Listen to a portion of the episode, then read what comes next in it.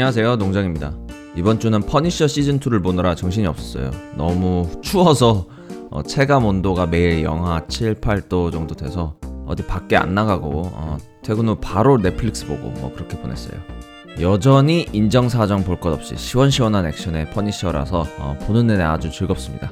아직 다 보진 못했고요. 어, 다 보면 다음 주에 스포일러 리뷰를 할까 합니다 마블 영화 전문 팟캐스트 마블 영화 뉴스 36회. 오늘은 블랙팬서와 스파이더맨 이야기를 좀 해볼게요. 블랙팬서와 스파이더맨이 크로스오버하는 소식은 아니고요. 우리 크로스오버하면 얼마나 좋겠냐 많은 어, 그럴 일은 당분간 없을 것 같고요. 다름이 아니라 저 저번 주에 골든글로브 시상식 관련 소식 전해드렸잖아요. 그 골든글로브 상에서 스파이더맨 뉴 유니버스가 장편 애니메이션 상을 수상을 했는데 골든글로브 다음에는 아카데미 시상식이 있습니다. 미국 아카데미 시상식. 저도 이름만 많이 들어보고 뭔지 정확히는 몰랐는데 이번에 조사하면서 좀 더 자세히 알게 되었어요. 아카데미 시상식이 뭐냐면 어, 네이버 영화에 나와 있는 설명에 따르면 미국 영화업자와 사회법인 영화예술 아카데미 협회가 수여하는 미국 최대의 영화상이다라고 되어 있네요.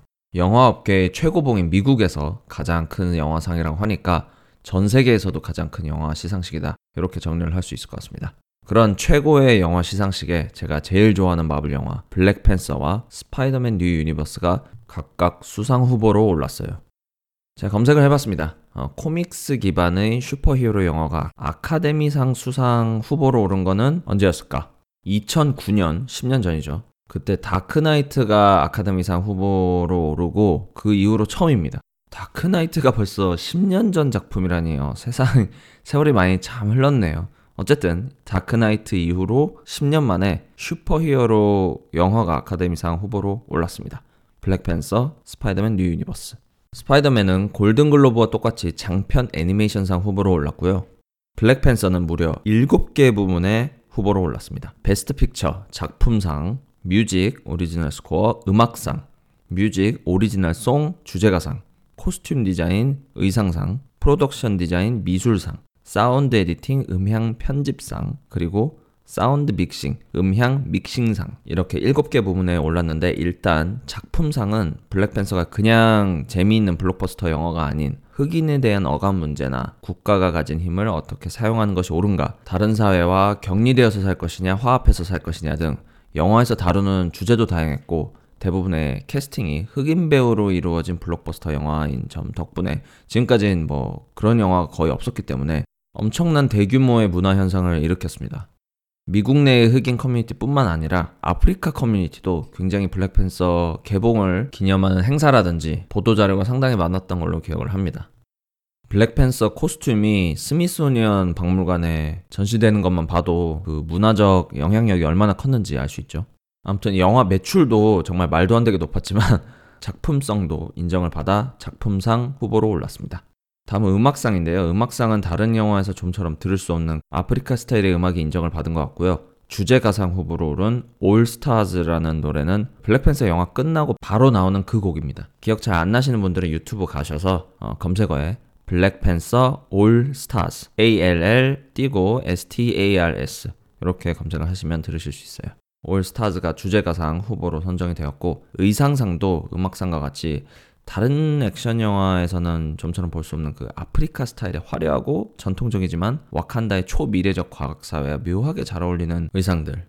블랙팬서 수트도 수트지만 그 부족들의 의상이 참 인상이 남습니다. 앞으로 퓨처리즘이라고 하더라고요. 검색을 해보니까.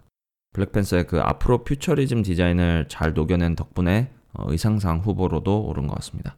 미술상, 음향 편집, 믹싱상도 비슷한 맥락인 것 같아요. 아무튼 작년에 제가 정말 감명 깊게 본 영화 블랙팬서가 아카데미상 7개 부문에 후보로 올랐고 스파이더맨 뉴 유니버스가 1개 부문에 후보로 올랐고요. 아카데미상 수상식은 2월 말에 열리니까 그때 또 이 두 작품이 정말 수상을 했는지 체크해 보면 될 것 같습니다.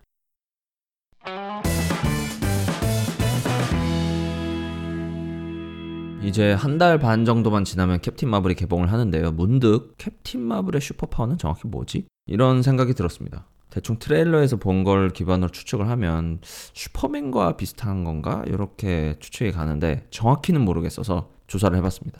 물론 원작 코믹스 기반의 내용을 조사한 거니까 어, 영화에서는 또 달라질 수 있는 점 참고를 해주세요. 캡틴 마블 본명은 캐롤 댄버스입니다. 공군 파일럿이라서 비행기를 조종할 줄 아는 점이 좀 특징이고 외계인의 피가 반 정도 섞였다는 점을 빼면은 캡틴 아메리카와 닮은 점이 꽤 있습니다. 둘 다 군인 출신인 것도 그렇고 캡틴이라는 타이틀을 달고 싸우는 점이 비슷하네요. 자, 캐롤 댄버스, 캡틴 마블은 어떤 파워가 있냐면 일단 초인적인 힘. 여기 검색 결과에는 헐크급이라고 나와 있네요. 아무튼 초인적인 힘, 거의 불사신인 몸, 비행 능력, 점점 비전에 가까워지네요. 다음은 다양한 형태의 에너지를 흡수해서 광자 형태로 방출할 수 있다. 누군가 적이 에너지 형태의 공격을 하면 그걸 흡수해서 다시 반격할 수 있나 보네요. 그리고 마지막으로 바이너리라는 형태로 변신할 수 있고 그렇게 변신을 하면 외부에서 에너지를 흡수할 필요 없이 스스로 에너지를 생성할 수 있게 된다. 아, 이건 트레일러에서 나온 그 눈 빛나고 금빛 오라가 이렇게 몸을 감싸는 형태, 그거를 얘기하는 것 같네요. 그 변신 형태를 바이너리라고 어, 이름 붙인 것 같습니다. 정리하자면 초인적인 힘, 불사신의 몸, 비행 능력, 에너지 흡수, 에너지 파 쏘기. 이건 비전의 상위 호환인데요. 비전도 초인적인 힘, 불사신의 몸, 비행 능력, 에너지 뭐 파는 아니지만 에너지 빔 쏘기 다 있는데 캡틴 마블은 에너지 흡수까지 하니까 어, 훨씬 비전보다 비전의 상위 호환인 것 같고요. 대신 비전은 잠을 자거나 밥을 안 먹어도 되니까 캡틴 마블이 밥 먹고 잘때 어, 그때 싸워야 될 것 같습니다. 비전은. 그런데 에너지를 흡수할 수 있는 거면 토르의 천둥 공격도 흡수할 수 있다는 걸까요? 천둥은 결국 전기 에너지잖아요. 어, 어쨌든 능력 하나만큼은 정말 최강급이네요. 너무 최강이라 좀 그렇긴 한데 아마 약점을 생각해 보면 에너지 흡수를 너무 많이 하면 과열이 된다거나 아니면 정신 공격에 약하다거나 슈퍼맨이 크립토나이트에 약한 것처럼 캡틴 마블도 뭔가 약점은 있으리라 생각을 합니다. 그리고 불사신이라고는 해도 공격을 받으면 데미지를 받긴 받겠죠. 비전도 거의 불사신인 줄 알았는데 인피니티 워에서 그 창에 찔리잖아요. 그렇게 어떻게든 약점은 있을 거라고 생각을 합니다. 그래야 전투하는 장면에서 긴장감이 있잖아요. 그러고 보니까 비슷하게 초인급인 토르는 뭐가 약점이었죠? 로키가 토르의 약점인가? 좀 고민을 해봐야 될 것 같습니다.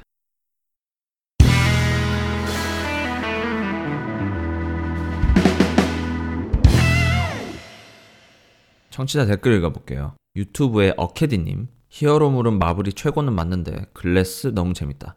네, 저도 글래스 뉴스는 많이 들었는데 평은 좀 갈리더라고요. 저는 아직 보진 않았는데 취향은 좀 갈리는 작품 같습니다. 그래도 좋아하시는 분들은 엄청 좋아하시더라고요. 어캐디님 재밌게 보셨다니 다행입니다.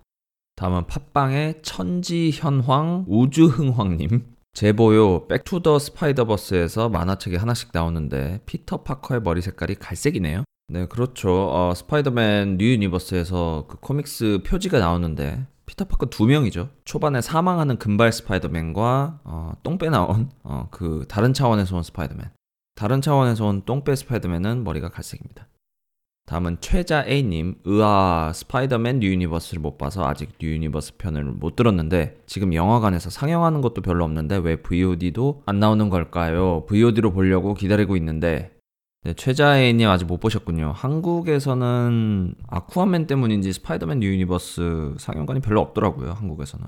VOD는 보통 이제 미국에서 블루레이 나올 때 그때랑 이제 비슷하게 나오는데 검색을 해보니까 블루레이는 약 3월 정도에 예정이 되어 있는 것 같습니다. 그래서 VOD도 3월쯤에 보실 수 있지 않을까 그렇게 생각을 합니다. VOD 나오면 꼭 보시고 정말 재밌거든요. 꼭 보셨으면 좋겠습니다. 다음은 마블 CU님. 저도 뉴 유니버스가 2주 만에 상영이 끝나버려서 아쿠아맨을 봤는데 언제쯤 나올까요? 스파이더맨 뉴 유니버스 VOD는 아까 말씀드린 것처럼 3월쯤에 나올 것 같고요. 저는 이미 영화를 두 번 봤지만 추가 영상이 뭐가 있을까 좀 기대가, 기대를 하고 있어요. 그리고 아쿠아맨은 저도 아쿠아맨 봤는데 아쿠아맨 재밌더라고요. 스토리는 좀 전형적이긴 한데 지금까지 그렇게 광활한 바다 속 세계를 보여준 슈퍼히어로 영화가 없었기 때문에 그, 그 부분은 굉장히 신선했습니다. 개인적으로 DC 영화들은 제가 그 세계관을 잘 알진 못하지만 원더우먼과 아쿠아맨은 재밌었어요. 특히 원더우먼은 보고 나서 제가 좀 분했습니다. 영화 끝나고 나니까 제가 좀 울고 있더라고요. 그 액션이나 이런 캐릭터 이런 것도 다 좋았는데 마지막 장면에 이제 감동까지 있으니까 마블 영화들은 대체로 다 재밌지만 원더우먼만큼 재밌는 영화는 또 뽑기가 또 힘들기 때문에 그건 마블 팬으로서 좀 분했습니다. 아쿠아맨도 좀 그랬어요. 스토리랑 캐릭터는 그냥 평범하게 좋았는데 바닷속 세계를 보여준다는 그 신선함은 또 마블 영화에선 본 적이 없어서 그것도 약간 분한 마음이 조금 있었습니다. 그래서 지금 개인적으로는 원더우먼 속편이랑 아쿠아맨 속편을 기다리고 있습니다. 조커 영화도 나온다고 하는데 그것도 재밌을 것 같긴 해요. 그리고 다음 코멘트도 마블 CU님이 달아주셨는데 농장님 마블 퓨처 파이트를 어제부터 시작했는데 뭔가 공격 버튼이 많아서 너무 어렵습니다. 제가 원래 게임을 진짜 못하긴 합니다. 아 영웅은 미스테리오로 선택을 했는데 영화에서 빨리 볼 수 있었으면 좋겠습니다. 한국에서 마블 퓨처 파이트 정말 많이 하시긴 하시더라고요. 예전에 다른 분께서 업로드 하시는 그런 스크린샷 같은 거 보면 보통 영화 홍보나 개봉에 맞춰서 그 캐릭, 새로운 캐릭터를 이제 내놓는 걸 봤는데 재밌어 보이더라고요. 나중에 시간이 좀 나면 어, 좀 해볼까 생각도 하고 있습니다. 국내 최초 마블 영화 전문 팟캐스트 마블 영화 뉴스는 팟빵, 아이튠즈 또는 유튜브에서 마블 영화 뉴스라고 검색을 하셔서 들어오시면 되고요. 청취자 의견 또는 질문은 댓글 달아주시면 다음 방송에서 읽고 답변을 해드립니다. 그럼 전 퍼니셔 시즌2 마무리하러 가겠습니다. 엑스맨 드라마 기프티드도 이제 거의 끝이 나는데 이 두 개 다 보면 또 리뷰를 해볼게요. 그럼 즐거운 주말 보내시고 저는 다음 주말에 37회로 돌아오겠습니다. 감사합니다.